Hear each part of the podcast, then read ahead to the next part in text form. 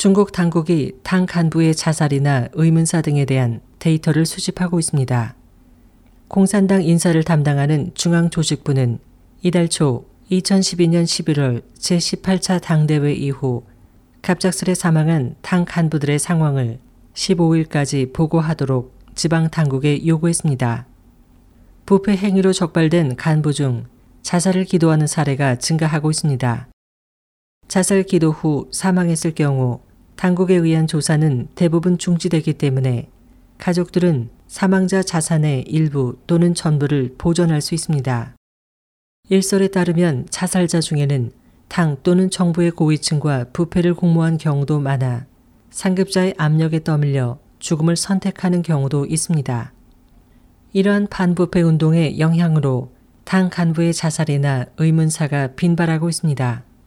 중국 언론에 따르면 지난해 1월부터 9월까지 9개월간 적어도 32명의 당 간부가 자살했습니다.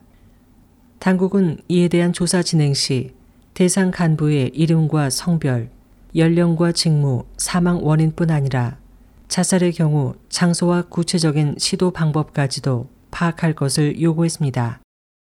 일부 전문가들은 지도부가 이 같은 조사를 통해 구체적인 상황 등을 분석한 후 향후 반부패 운동의 방향과 조치 등을 결정할 것이라는 견해를 보였습니다. SOH 희망지성 곽재현입니다.